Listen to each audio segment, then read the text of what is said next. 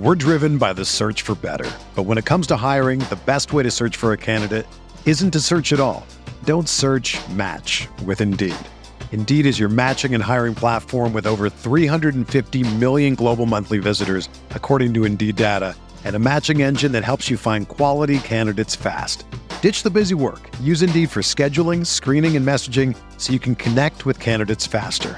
Leveraging over 140 million qualifications and preferences every day, Indeed's matching engine is constantly learning from your preferences, so the more you use Indeed, the better it gets. Join more than 3.5 million businesses worldwide that use Indeed to hire great talent fast. And listeners of this show will get a $75 sponsored job credit to get your jobs more visibility at Indeed.com slash BlueWire. Just go to Indeed.com slash BlueWire right now and support our show by saying that you heard about Indeed on this podcast. That's Indeed.com slash BlueWire. Terms and conditions apply. Need to hire? You need Indeed.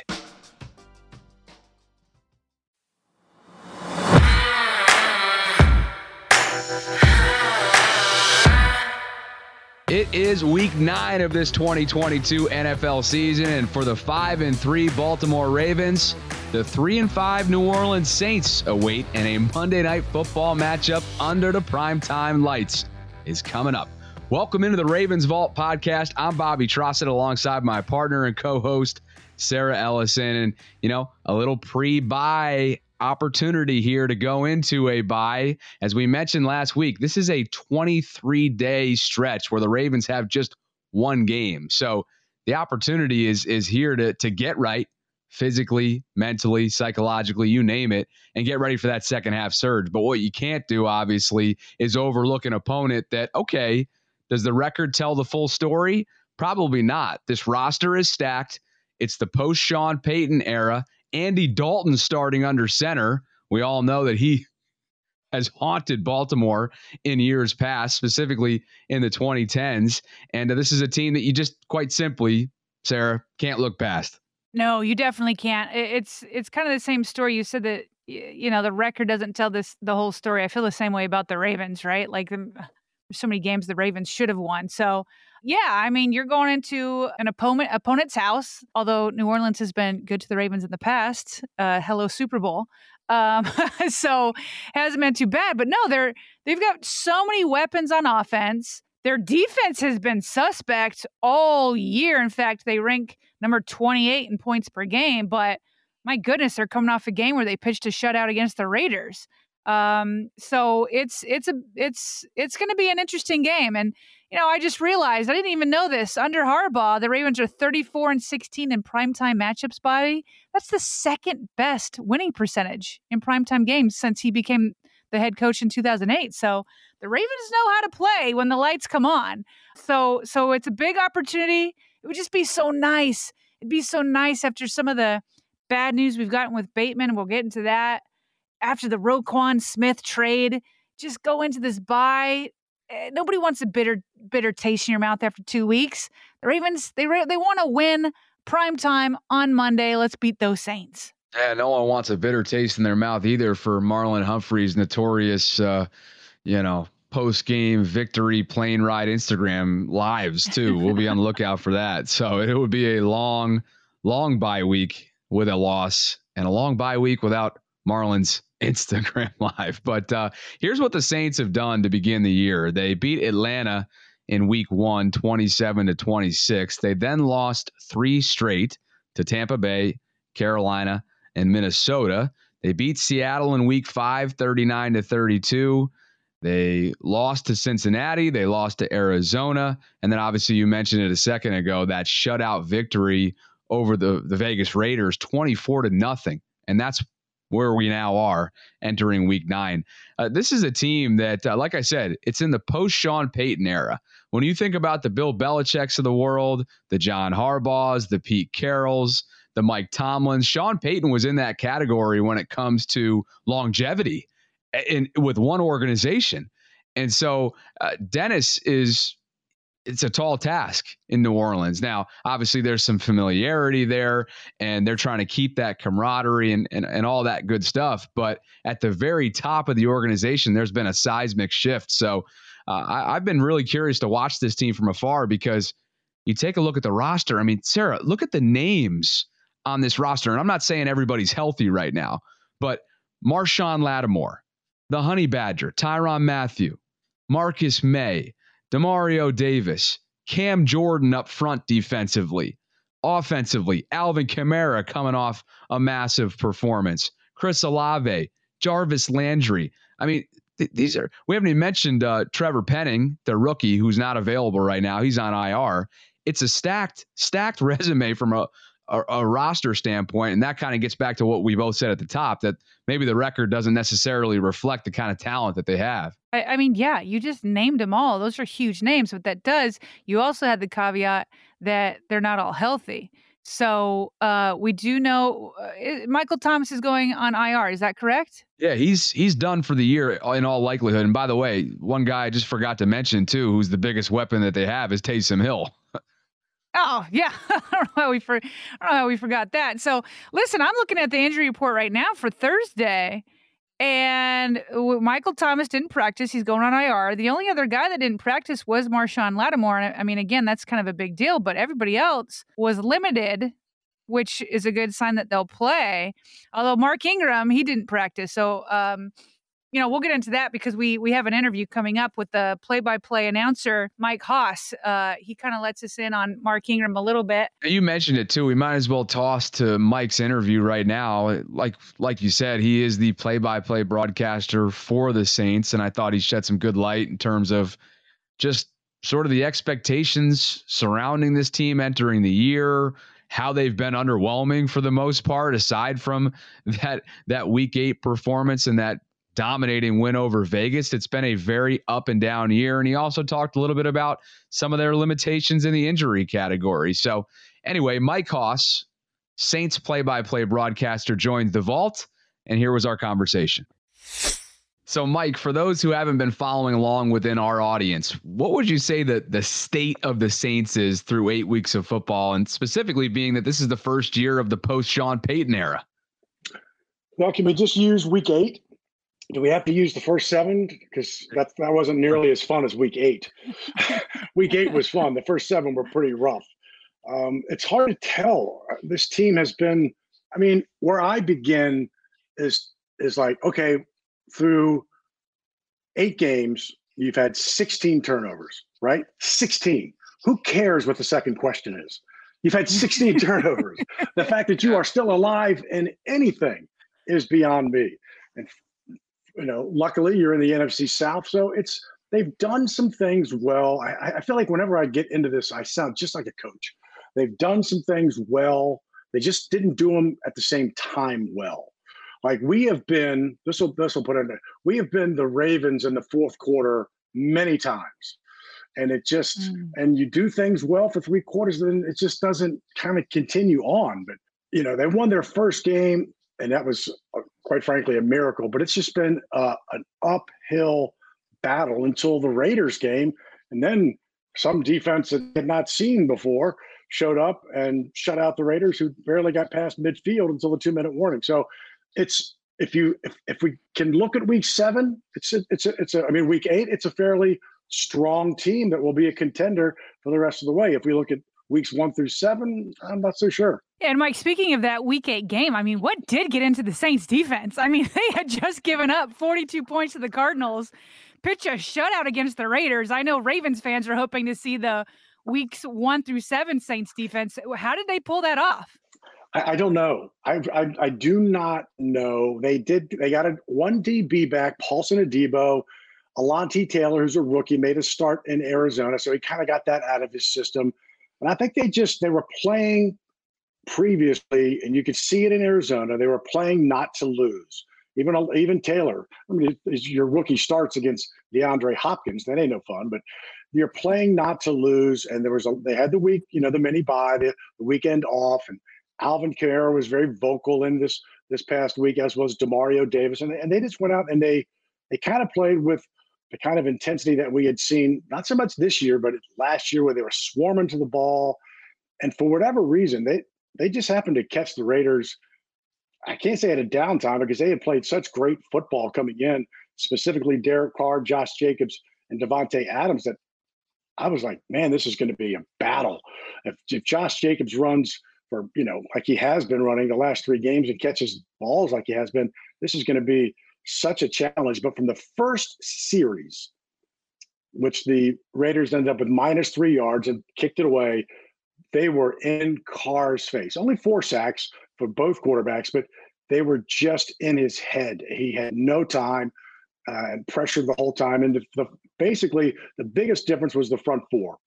The front four of, of Cam and Onyemata, Peyton Turner, they those guys had zero basic stats in Cincinnati and Arizona, those two games. But in this game, they were so strong and played such a big role. So, so when you can rush four and put pressure on them, it's a in Kentavius Street. It's it's a different ball game, and that's what it was. It was a different defense. Believe me, we were like stunned.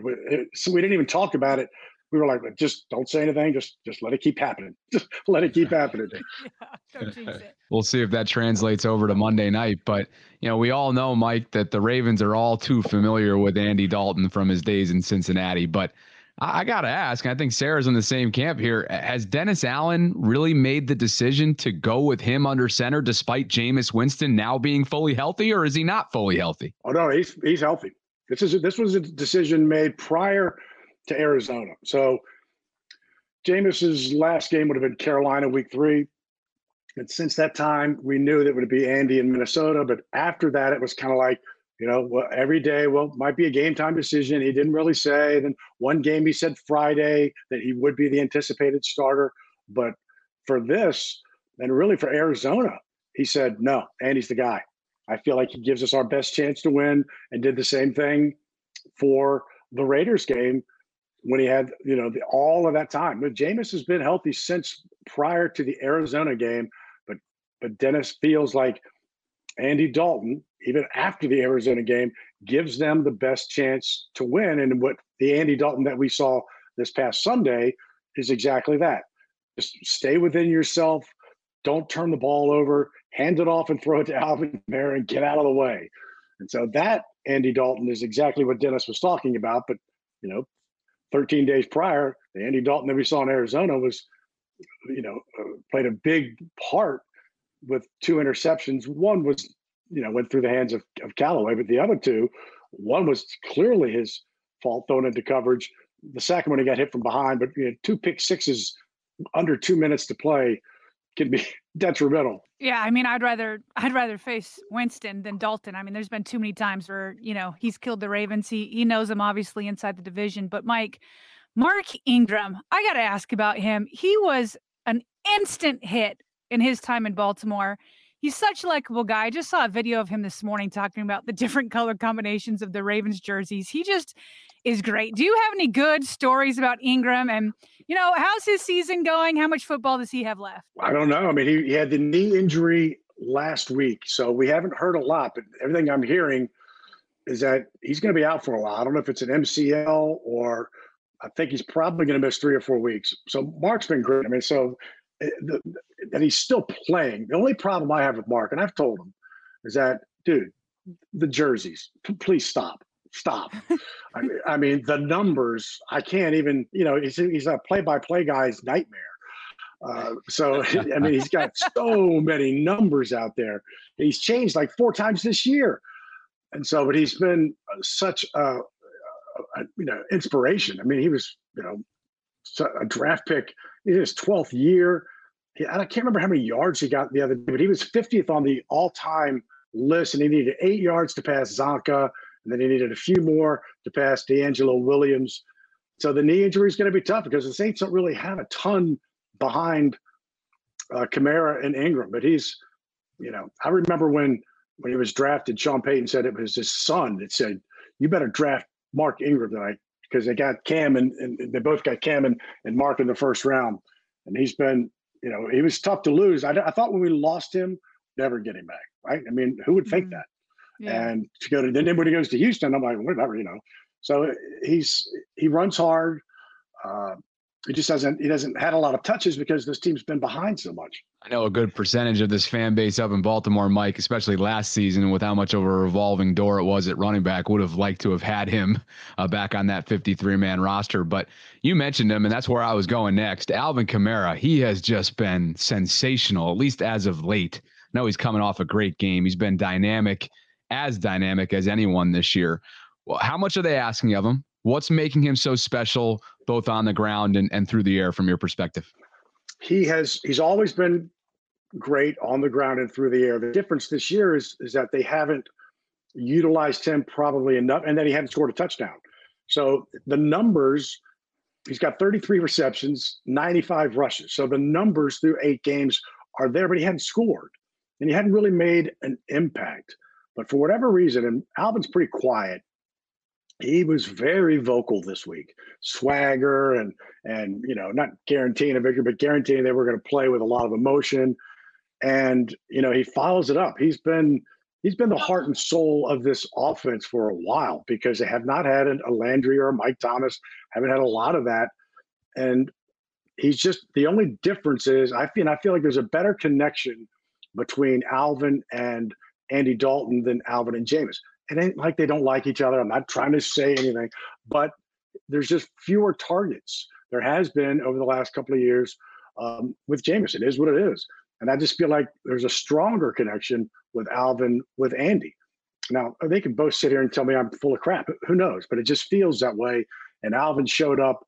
And, you know, he, when you're a non vocal leader and you suddenly become vocal, and a lot of those team members took notice and they, they, they they, followed suit Sunday with the most kind of aggressive, emotional game they've had uh, this season. Mike, I've got a question that I've I've actually wanted to ask a couple years from somebody uh, that cover the Saints. So, and it has to do with you know cap management style. Here in Baltimore, the front office is very cap conscious. Eric DeCosta does not like to push bills down the road when he sets up a contract and signs a new contract. He tries to kind of keep it even throughout the years. Where in the past, it seems like the Saints have been the opposite. They'll kick, you know, the proverbial can down the road and, you know, keep pushing money down the road. What are your thoughts on the Saints' approach to cap management and how do Saints fans respond to it? Well, they'll respond. The fans will as long as they keep winning. And this this actually started probably three or four years ago where they were, I mean, and maybe the Ravens are there now. The Saints were in clearly a win now mentality. Mm. The 2018 season and the 2019 eventual NFC championship loss played heavily on this football team because of how it ended. But they had been so good from 17, 18, 19, and 20, and, and then to lose to Tampa in 20. So it, it was kind of that mentality with you had Drew, you knew you were on borrowed time. And so, yeah, they've, they have, they would start the last couple of years, you know, plus 100 over the cap and figure out a way to you know, trim some guys, restructure, clearly kick the can down the road. Eventually, you're going to have to maybe pay the piper, but you're still kind of in this win now mentality, even with the quarterback situation, because Sean left, but everybody else is still here. And so it's it's been they're geniuses. I mean, I don't you know Khai Harley, who's who's their cap guru. Uh, yeah, they they take clearly a different approach. I was listening to somebody, I guess, this morning on satellite reading, they were talking about an NFL team that had that had 100, 100 million to spend. I'm like, oh my gosh, yeah. I can't even, we can't even fathom what that would be to go into an offseason with a hundred. Like, we've got to figure out a way to clear a hundred million just to play football. So it's a, it's a different approach, and they've they've gotten away with it, so to speak. But eventually, you know, some changes will have to be made. But they've made good decisions. I so I, I can't fault them there. But you're right. In fact, I asked Mickey Loomis the other night because it seems like for whatever reason there's a relationship with Baltimore and the Saints, either good or bad. We lose players, you know, Latavius and Mark and Marcus and Kleins, you know, all these players. But then we also we got Wil Lutz because of it. And I was just I was curious about the relationship because there's no history there. And Mickey said is, is he just it's a re, you, the Ravens organization is so respectful. You do it right, and so you know you're getting a quality player if you're using from them or you believe in them. And so even though I don't think there's a ton of history, like they've worked together. I think they believe in each other, and you know, I feel like you guys have taken the, the lion's share of it. I don't of, of, of the players, but uh, again, if it weren't for a John Harbaugh conversation with Sean Payton you know, after a preseason game at 16, we wouldn't have gotten Wil Lutz.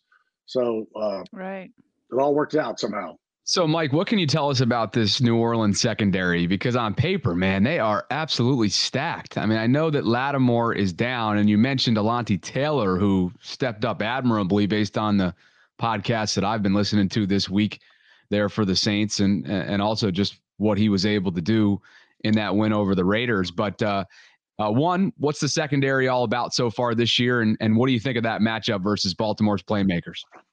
Well, Andrews is to me the key. I mean, Bateman and, and the rest of the receivers are all good, but, but I mean, Andrews is your is the leader. I mean, from a, from a catch standpoint, touchdown standpoint, it, kind of starts and ends, at least in, in, from my estimation. The secondary is kind of weird. It's funny that you would say that because it's it's been a quilt. I mean, it's been patchwork, right? I mean, you started with Marcus Maye, Tyrann Mathieu, a couple of veterans back there, but they've been banged up. Tyrann Mathieu has both picks but really has been somewhat quiet in between all those picks. They picked up Chris Harris Jr., veteran, because they needed bodies, losing Lattimore, and they were also down Paulson Adebo. So you and then they also lost Bradley Roby. So you were you had three guys. Marshon did not go on IR, still hasn't. Paulson didn't go on IR, but Bradley Roby did. And they were like your starting corners. So you've had to kind of patch this thing together using Alontae, uh, at corner as a starter. Then Paulson came back, but he missed the Arizona game. And so when you don't have a, sh- a shutdown guy, and the Saints didn't, it's been tough when you're going against DeAndre Hopkins and and, and Davante Adams and and you know everybody. So I, I feel like it's grown into its own. But if you had asked me two weeks ago, about this, if you just said, "Dude, your secondary stacked," I'd have said, "Yeah, stacked with a bunch of players that have never been have never done it before, or mm-hmm. veterans who are kind of hanging on." But again, last week feels like it was a different week, but I, only because they got Paulson and Adebo back. Because you got you had kind of a guy that could shut down that you didn't have to leave Taylor out on an island, and the safeties played very well, and they put pressure on Carr. When you put pressure on Carr with your front four, that makes your secondary better, and when your secondary is better, it makes it easier to put pressure on Carr. Now, Lamar Jackson ain't Derek Carr. Therein lies the problem. We've not fared well against read option quarterbacks. And, you know, if you don't fare well early against a read option guy, it can get not pretty. And, but if you do, it can, and you force Baltimore to throw, you know, uh, we feel like that's, that would be somewhat, maybe, possibly an advantage to the Saints. But I really see these two teams. I mean, if you look at them, they both score, right? Five points, Baltimore, seven Saints, but they both give up points too. So this this looks like it has all the the markings of a shootout. Yeah, well, the Ravens are hoping Roquan Smith will, will help out with that. Start giving oh, yeah. up so many let's points. Let's just go get yeah. the NFL's leading tackler yeah, yeah. the game. That's all right. No, no big deal. That should help, you know, just with Alvin Kamara coming, that you know, it could help. So, um, but you had mentioned some quarterback play. Taysom Hill. Now, I have to say, I love him because I went to BYU too. And uh, I wasn't sure if he'd be able to make it in the NFL. So I've just loved what the Saints do with him. Uh, I hate it when people compare him to Lamar Jackson because Lamar is one on one, one of one. Just because they can both run from the quarterback position does not make them the same. But um, how would you compare the two quarterbacks, and what does Taysom bring? What has the Saints done to just make him so special? Well, you're right. I mean, you you're right off the bat. Where you, there, I don't see how you could. I'd be like I mean, again, Taysom technically is a tight end. so, yeah. I mean, it's a tough comparison to, to Lamar. But what they've done this year to me is that they've used him in the non uh, situation where you just kind of know what's going to happen. If they bring Taysom in on third and two and third and three, it's QB power right or QB power left. And so when the defense, and he's still done pretty well, but when they know what you're doing, you've taken some of that out. But yeah. this year they've they've used him more split out. They've used him QB power sweep last week that we've not seen a lot of. And He's he can get around the core. He's got some speed. They've used him still as a quarterback, and they've used him still as a receiver. So when he would come in before, like even in the Drew years, he would come in on third and three, get the first down, go right back off the field. But now he's he's on the field so much more. It's it's not as like Taysom's in, Taysom's in, like until he's like he's in every other play either a mm-hmm. receiver or a runner. But his ability to throw to me and catch and not just run QB power has been the biggest difference this year. um, because they use him a lot on second down, second and five. They only picks up three yards, but now it's third and two. And the Saints have been very good on third and one and third and two. So it's to me, it's just the versatility and and using him in the same way, but differently, where it's not so kind of oh okay, here we go, Taysom third and three. All right, Mike, before we wrap up, how about one matchup specifically in the trenches that you'll be watching come Monday night and a score prediction if you're willing to give one? Oh my gosh, score prediction. Jeez. Uh, to me, the, the, the, matchup is is going to be. I mean, I don't, I don't, I don't remember how much Roquan and Patrick Queen, you know, are going to going to play together. But I, it's it's can the Saints defensive front do what they did last week? I mean, we all we know what Cam's going to do. Uh, but we had not seen Peyton Turner. I mean, he was, you know, two sacks. He was everywhere. Uh, Marcus Davenport, but really the interior with David Onyemata and Kentavius Street, can they play to the level that they played last week? And that means stopping the run and putting pressure on on Lamar without letting him get out of the pocket, stepping up. Because so if they can do that, that to me is the matchup where – it changes everything because that's what happened with the Raiders. It's that front four versus your O line, and not just your O line, but your O line and, and, running backs who are going to chip, and then Lamar Jackson. The score, I'll go 29 27 Saints. All right. There you have it. Pick, I mean, I'm from the DC area, but I still can't pick Baltimore. I mean, I'm not, you know, not crazy. I was gonna say too. Why don't just for those we of course gave your intro off the top, but for those who aren't familiar with you, just kind of give a little elevator speech in terms of how long you've been the voice of the Saints, your background, and anything else you want to provide. Well, I'll do I'll do the voice of the Saints last because that's the least impressive.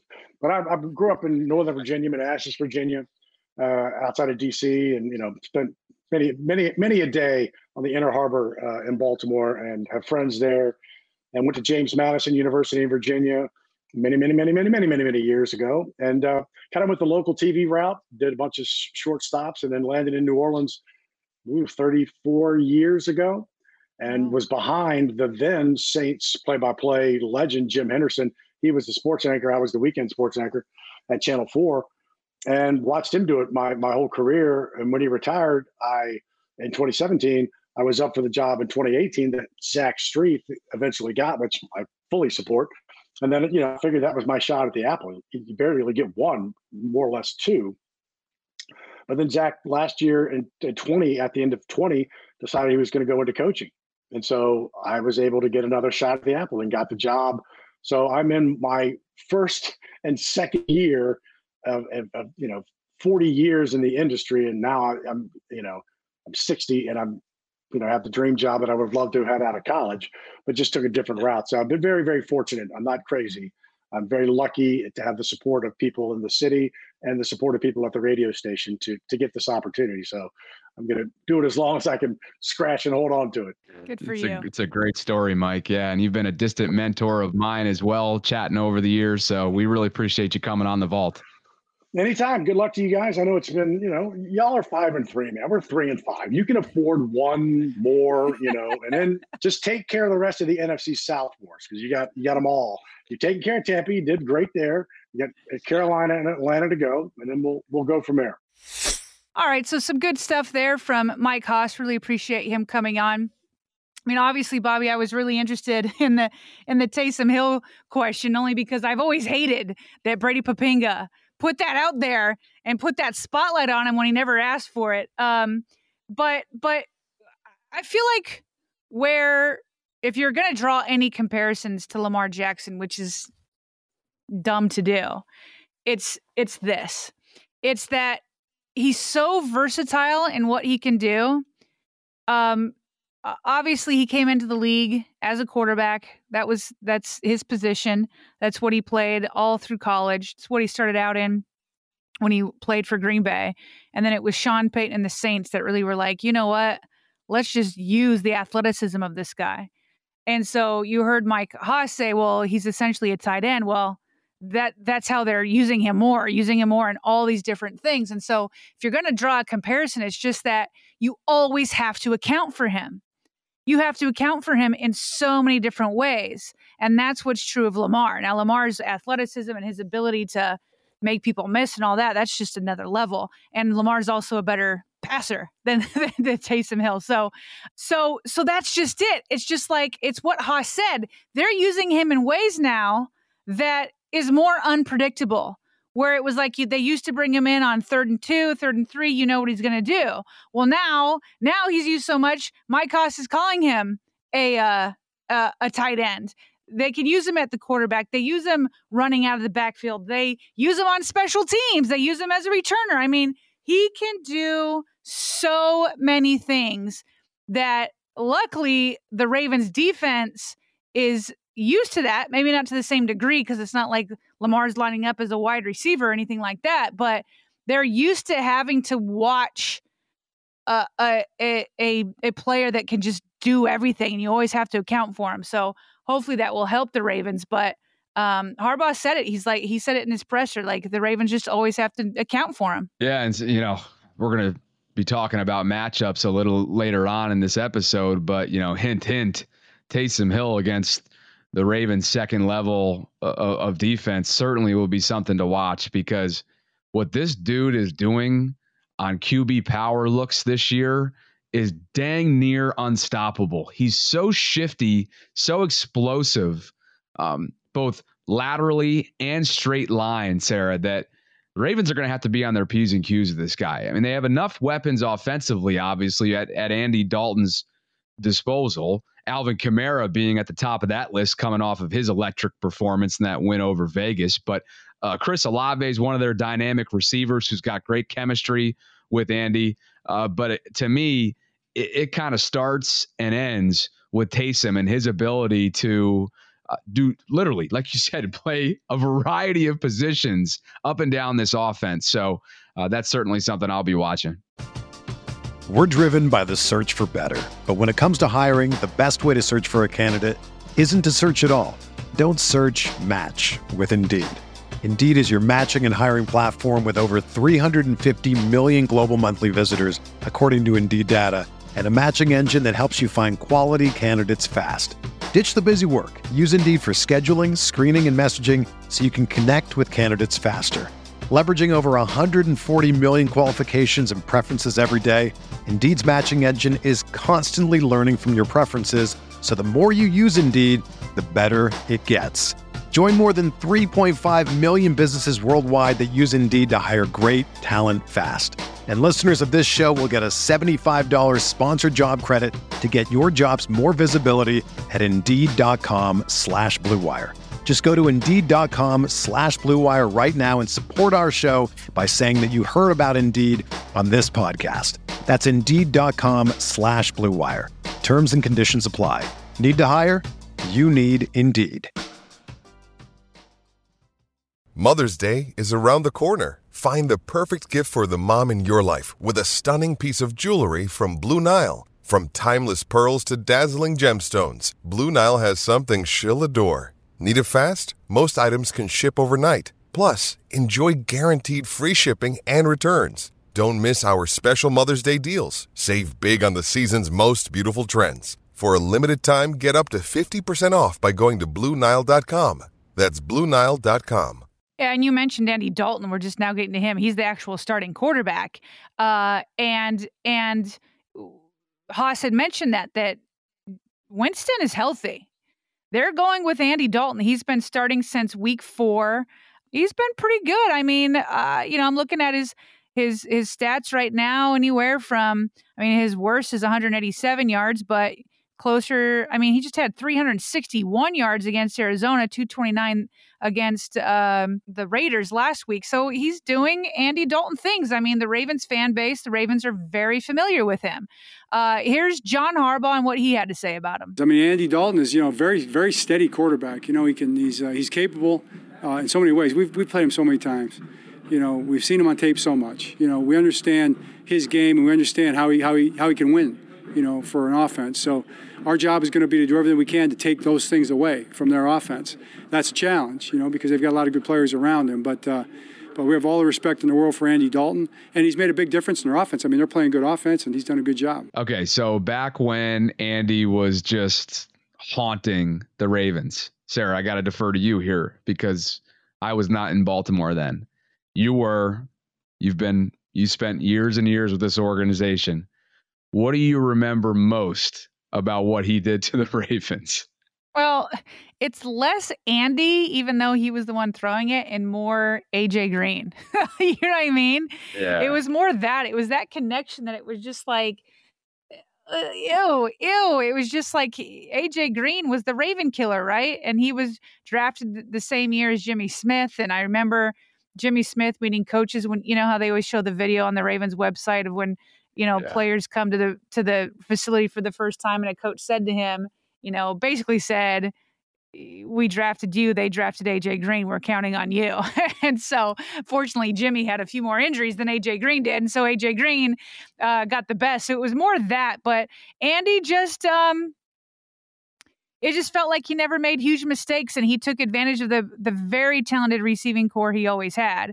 And so uh, he knows the defense. He's not intimidated by it. He's a veteran and and he'll be ready. He'll be ready. I mean, is he like Tom Brady in his prime? No, uh, nothing like that. But but he knows the Ravens and and he can do some damage for sure. And one thing that he does, and maybe not in every game this year so far, he's got five starts under his belt. And I know I was watching the game against, let's see, I believe it was Arizona, and, and he did not do what I'm about to say that he's he's done he's done well overall, and that's protect the football.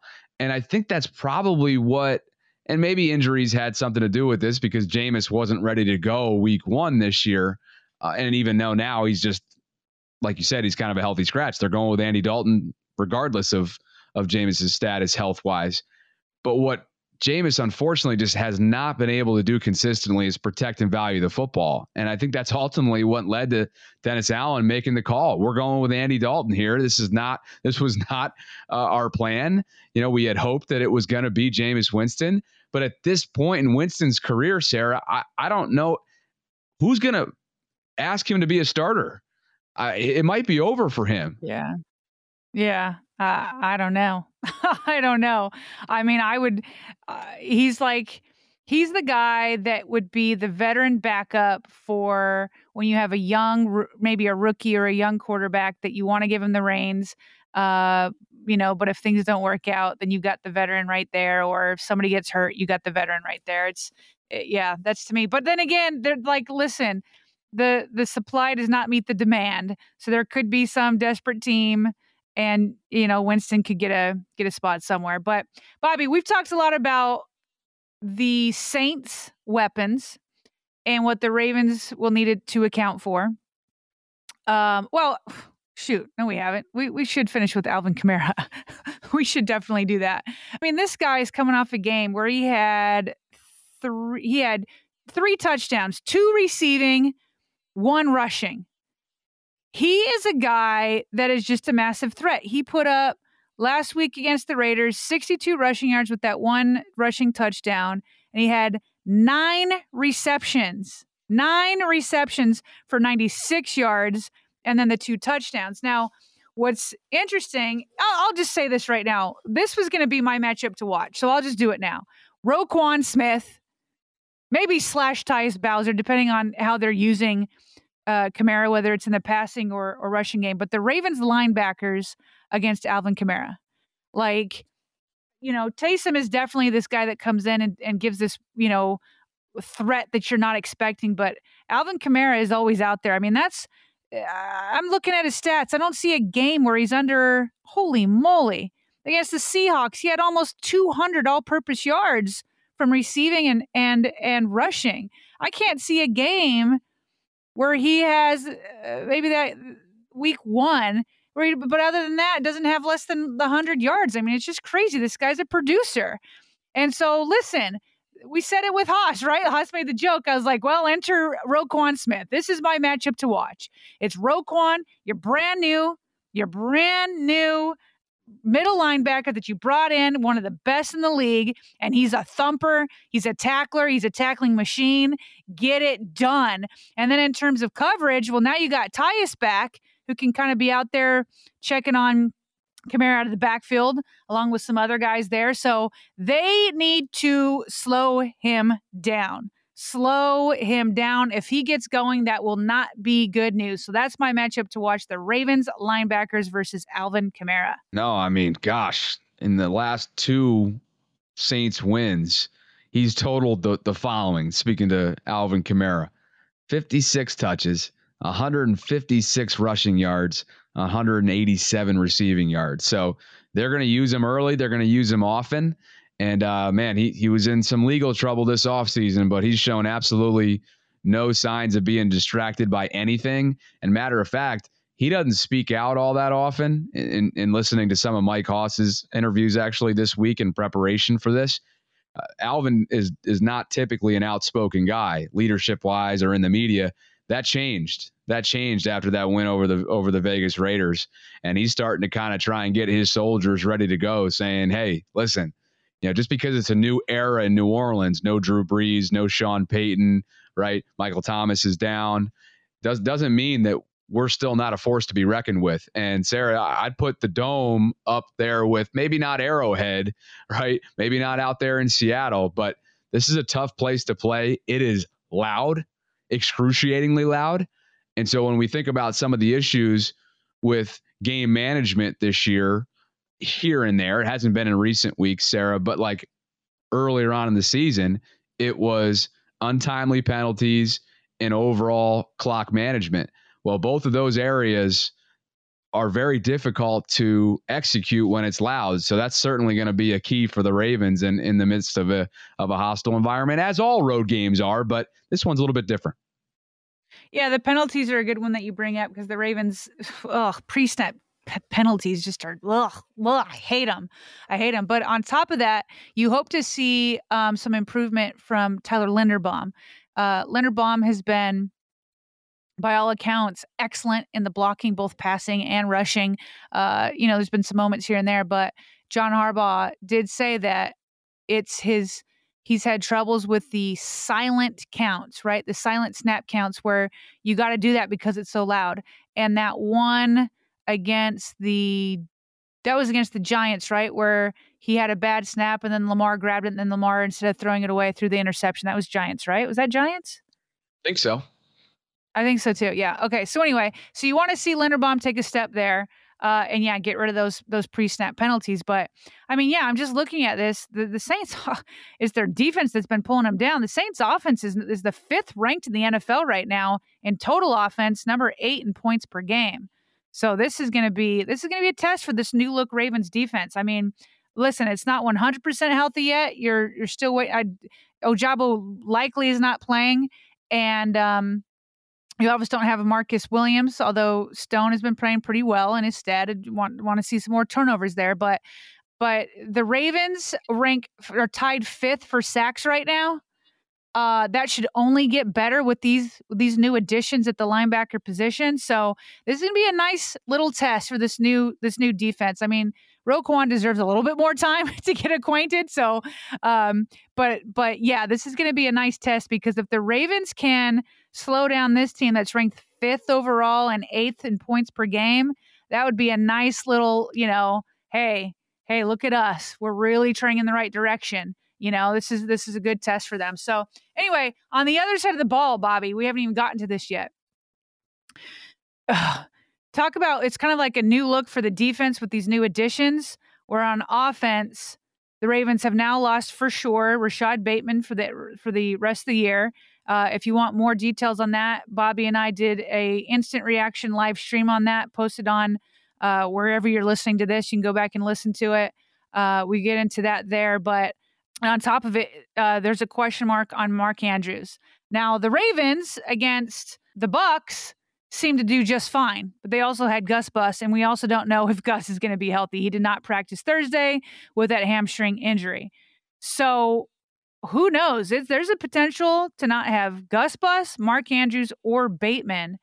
And um, you'd like to think that the Ravens can still do what they did against the Bucks, The the Saints, like I said, they're ranked number 28th in defense, but pitched a shutout. So I don't know who we're gonna get. Hoss could even tell us what the difference was. He didn't know.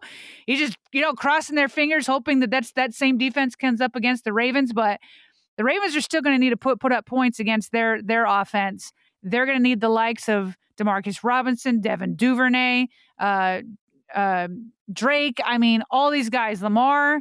It's going to take a big effort from these guys. For sure. And it makes me think about the recently signed to the practice squad as of the moment of this taping, 10 o'clock at night on Thursday, DeSean Jackson. And DeSean and John Harbaugh spoke about the potential of him being available come Monday night, especially now in Rashad's absence, permanent absence for 2022. Anyway, here's what John Harbaugh had to say on that. Uh, I think it's a good possibility. We're going to keep seeing how he's doing, but uh, you know, I personally think he's probably ready. You know, and uh, if he's ready two days from now, then he'll be out there. For me, I've been in this league a long time, had a lot of success. So, uh, you know, just just knowing when my numbers call, just being prepared, been in the playbook, been doing the things I need to do to, to stay ready. So, uh, you know, if it's my time, I, I, do what I need to do to help this team uh, to win games. That's, I think that's that's all that matters, and that's what I'm here to do. So, Sarah, both guys obviously not coming out and saying it, but I think we we covered this in the morning vault this week. I mean, it's seemingly pretty obvious that this call up's going to happen ahead of Monday night, and they need it. This offense needs a spark. We don't know if DeSean is ready to provide such a spark, but he showed last year that he's got more left in the tank. Yes, he's 36, but they need that vertical threat. They need that deep ball game, at least to keep defenses on their toes and keep them honest. And and probably more importantly, to have some balance. Yeah, 100%. I mean, I'm sure that's going to be one of our big takeaways when we do an instant reaction because nobody knows what DeSean looks like right now. We've, we know, we've heard things. Lamar Jackson said he looks, he just looks so smooth and he looks like the same old DeSean Jackson. So we'll see. We'll see. I mean, I just don't know, but I agree. Uh, it's got to be time. I mean, ugh, you've only, you've got four other receivers. Uh, and I'll tell you what, Again, we'll find out how much he has left in the tank, but I loved him on the sideline in that Bucks game. The way that he was just a leader, he was encouraging people, comes up to Harbaugh, gives Harbaugh, you know, a nice, you know, attaboy, kind of good job, give a fist bump. John Harbaugh kind of pump hits him back, you know, pumps him on the chest. And so uh, he was in there fitting in really well. And I think they need that. I think the offense is going to need it, especially if uh, you know Mark can't play and whatever. They're they're going to need that. So we'll see what he has, though. I'm I'm extremely curious. I am just hoping this is not a, a Dez Bryant scenario uh, yet again. Uh, but I will say this: I loved Lamar Jackson and the way he responded to hearing that Bateman was out. Uh, I mean, we said it in the morning vault. It was a first class response. Uh, let's revisit that and give our takes. That's my guy. You know, we was looking forward to having a, a great long season, but um, you know, guy had other plans. But um, I wish him a speedy recovery. And you know, we got a lot of great guys, you know, in our receiving group, um, and I got full 100% confidence in those guys gonna make things happen for us this season. So just waiting on Bate to get back, but. We good. Yeah, I mean Lamar is just—it's exactly what you want to hear from a leader. It's no excuses. It's next man up. It's all of those things. And that's really the only attitude you can have. You can only say, I have 100% confidence in the next guy is up. I mean, what else are you going to say? Of course. But at the same time, you have to believe it. You have to believe it. You have to go into this game and believe it. You have to throw the ball up and you have to trust that Duvernay is going to come down with it. You know, I mentioned all the guys that have to step up. I didn't even bring up Isaiah Likely. I mean, that's kind of a huge one too. And and he's got to, Isaiah Likely is going to have to repeat what he did uh, against the Bucks. He's got to He's got to become a target in the end zone. He's got to get yards after the catch. He's got to be another receiving threat. All of it's going to have to happen. But I just love that Lamar isn't flinching. He isn't flinching. I lost my top wideout. I'm not flinching. I'm moving forward. And unfortunately, uh, you know, uh, he's got an offensive line that he's got that going for him. And the run game is really catching fire. The run game actually is number two in the NFL right now averaging 165.6 per games, and they're number one in rushing yards per carry at 5.66. So listen, he's not alone. We all know this is a run first offense. He's got that. He's got his tight ends. But when it comes to the wide receiver position, he's going to, you know, he's in a position to have to play hero ball. So uh, it's a lot of pressure on him. But I love, I love, I love, I love that he's not flinching and he's just going forward with these guys. You just said it a second ago with Isaiah Likely, and I think this could be one of the keys down the stretch, especially if Mark Andrews isn't available. But what did we hear about Isaiah Likely when he came out? And by the way, the story that you went and dug up and provided in one of the morning vaults this week that Peter King shared about draft night with Isaiah Likely yeah. in the fourth round was spectacular. The next pick for the Baltimore Ravens was number 30, 139. They had two firm trade offers. One of them was from uh, Kansas City, the other from Jacksonville. And but Eric DeCosta, the GM, had gathered all these picks. He had a bunch of guys he wanted to pick. And right now, they wanted to take Calvin Austin, a little Smurfy wide receiver from Memphis. And then at pick number 138, the Pittsburgh Steelers select Calvin Austin. And somebody in the draft room basically uttered an expletive and said, You got to be kidding me. So the Ravens really didn't know what to do. You know, they had really counted on ha- having Calvin Austin.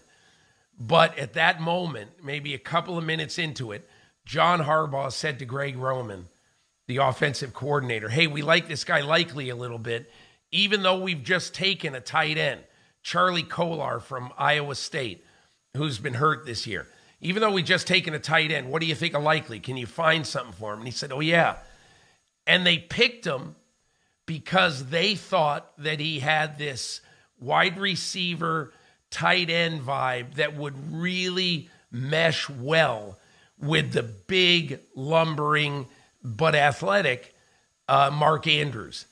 And so they are being rewarded now for taking a guy 139th when they didn't have a great need at tight end, but they took him best player available. So I think Isaiah Likely now going forward, now that he's had his welcome to the NFL big game, he becomes a guy down the stretch. If the Ravens are going to beat Cincinnati in this division, they're going to need uh, some performances like that last night from Isaiah Likely. Sarah, he his receiver capabilities is what attracted the Ravens. And so if he yep. can literally act as another target, another wide receiver, we know he's a tight end, but we also know in Greg Roman's offense, tight ends tend to take on the role of receivers. So if he can continue to do pass that, catchers. yeah, as pass exactly. Yeah. Like if if yeah. that can be the case, and he can start to stack games here, coming off his best performance as a pro in Tampa, especially if if Mark is down, like I said, yeah, that could be a huge difference, a huge be a be a difference maker. And then when Mark does come back, I think we both really want to see the way in which they line up in some multiple pass tight end sets because you know that that's when this team could get start to get dangerous. A couple of quick notes here to to look for in this upcoming game. First of all, Lamar Jackson has 4,226 rushing yards in his career. That ranks sixth all time. He needs 14 to pass Hall of Famer Steve Young. Uh, some people think that some people fans don't like it when when you know you give his rushing stats. To me, if you don't like it, it, it means that you're falling into the the trap that quarterbacks you can only play quarterback one way. Um, so yeah, this is something that Lamar Jackson can be proud of. He also wants to throw. He says he prefers to throw, but this that doesn't mean that we can't you know, give props for this. I mean, this is a big deal. He's passing a Hall of Famer, you know what I mean, in terms of rushing yards. Uh, so that's number one. Number two, I didn't know this. Duvernay is the only Raven ever, ever with a kick return, rushing, and receiving touchdown in a career. And he did it all in one season. so uh, that's awesome for him. And then this is another one that's going to be huge in this game. There are 10 consecutive games that the Ravens have forced at least one turnover. And that dates back to last season. So it's the longest NFL active streak. Um, that's going to be a massive key to the game because if you didn't know, the Saints rank dead last in turnover ratio. Dead last, they are negative nine. The Ravens are plus six. So they don't get a lot of turnovers, but they give up a lot. That could be massive, massive in this game. So I just thought those were three notes to that were noteworthy as we go into this game. Yeah.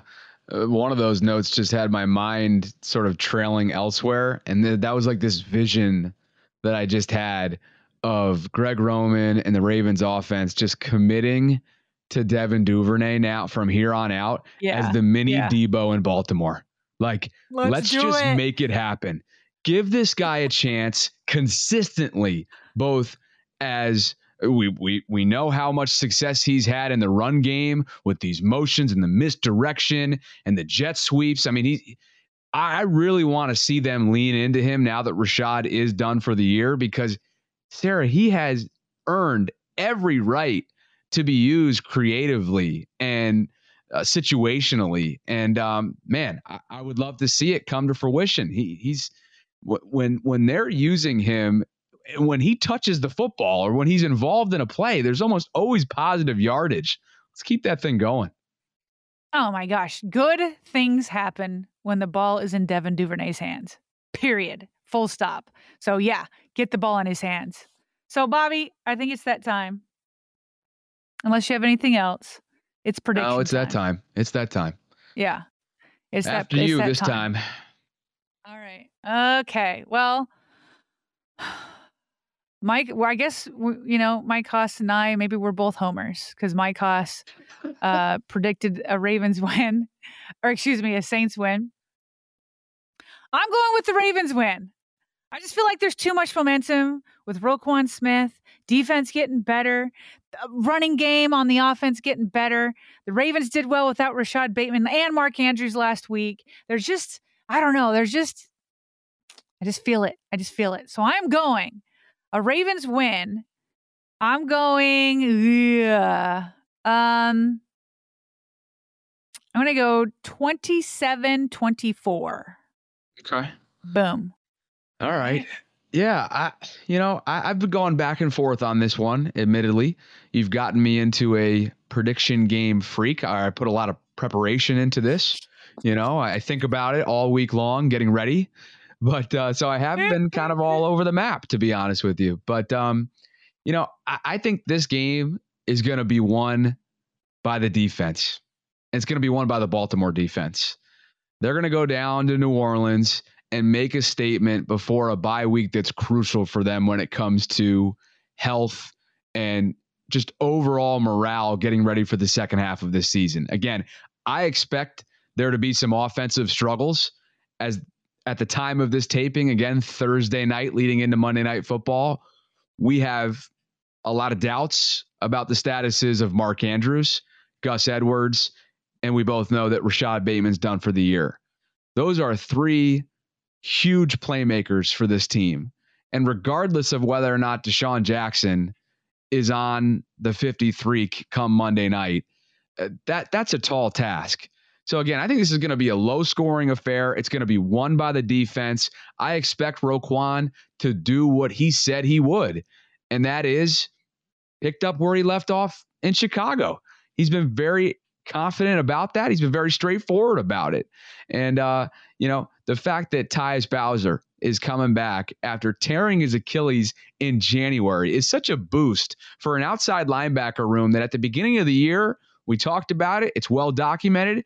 It was the thinnest position group top down.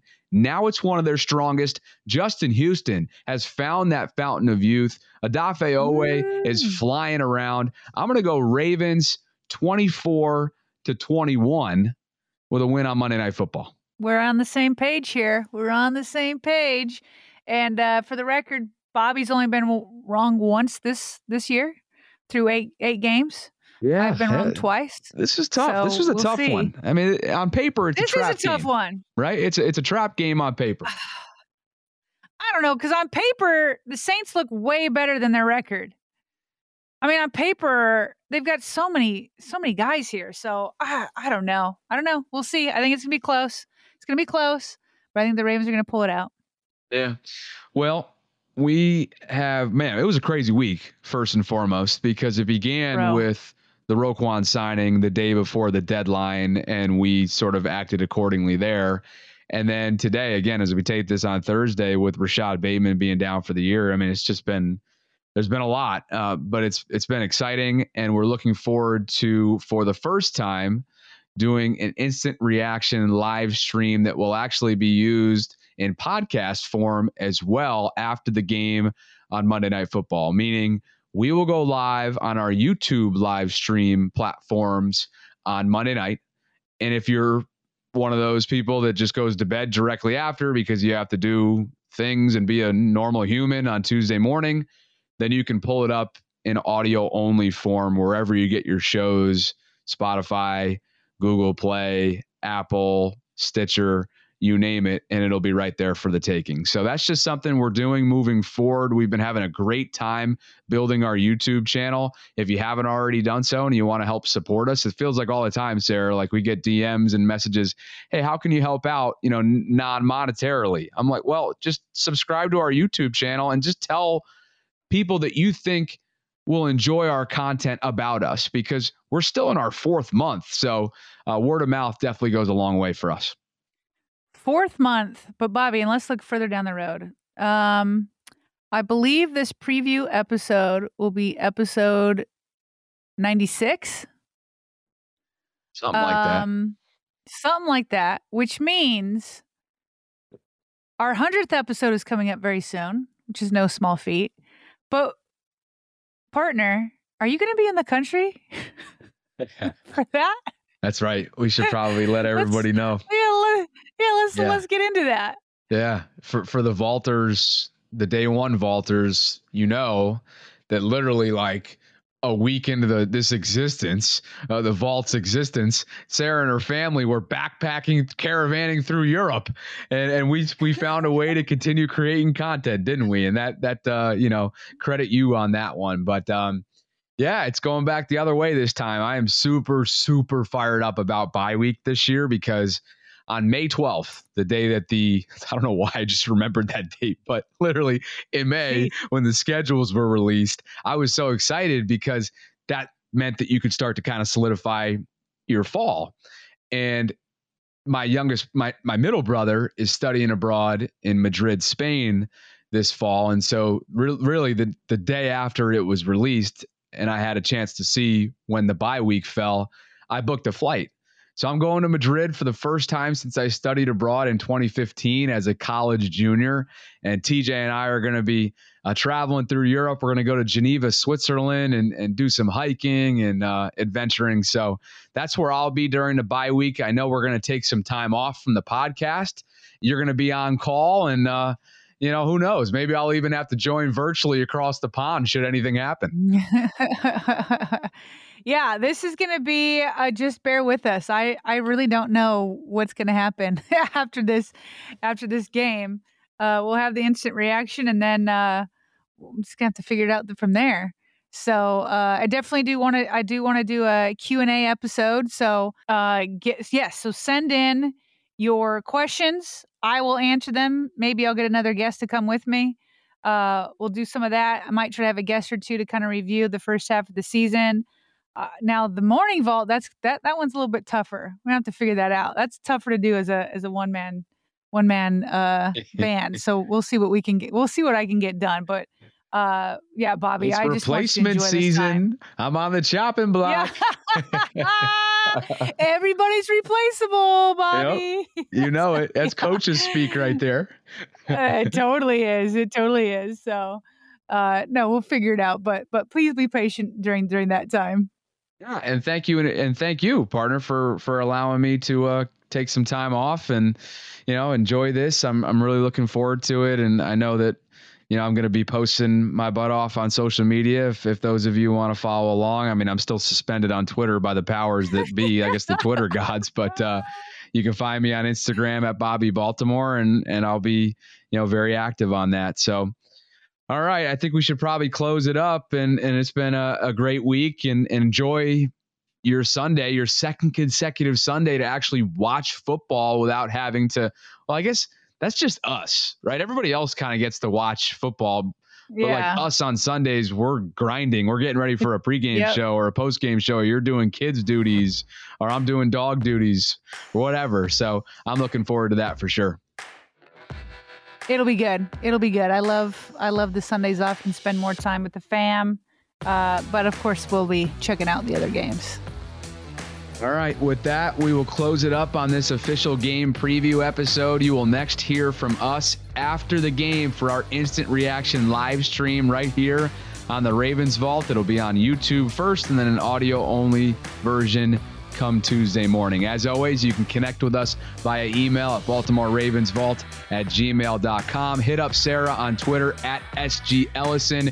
You can find me on Facebook and Instagram at Bobby Baltimore. So, for my partner, Sarah Ellison. I'm Bobby Trossett signing off from this one. Week nine is coming up. Buckle up.